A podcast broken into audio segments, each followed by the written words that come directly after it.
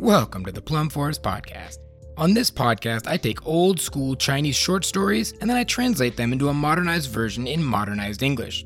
There's very little Chinese, so don't worry about that part. And I narrate these stories, and some of my friends give me a hand doing the voices of the characters. These stories are meant to be like me and you are having a cup of coffee and I'm telling you a story. Here's a clip you can check out, and if you like it, give us a subscribe or a follow.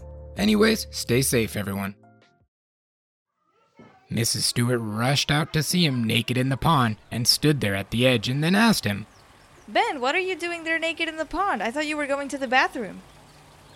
No, that bathroom thing was a lie. Well, not all the way a lie.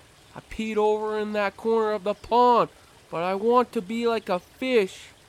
So I got out of the, my human clothes, jumped in here to swim like them.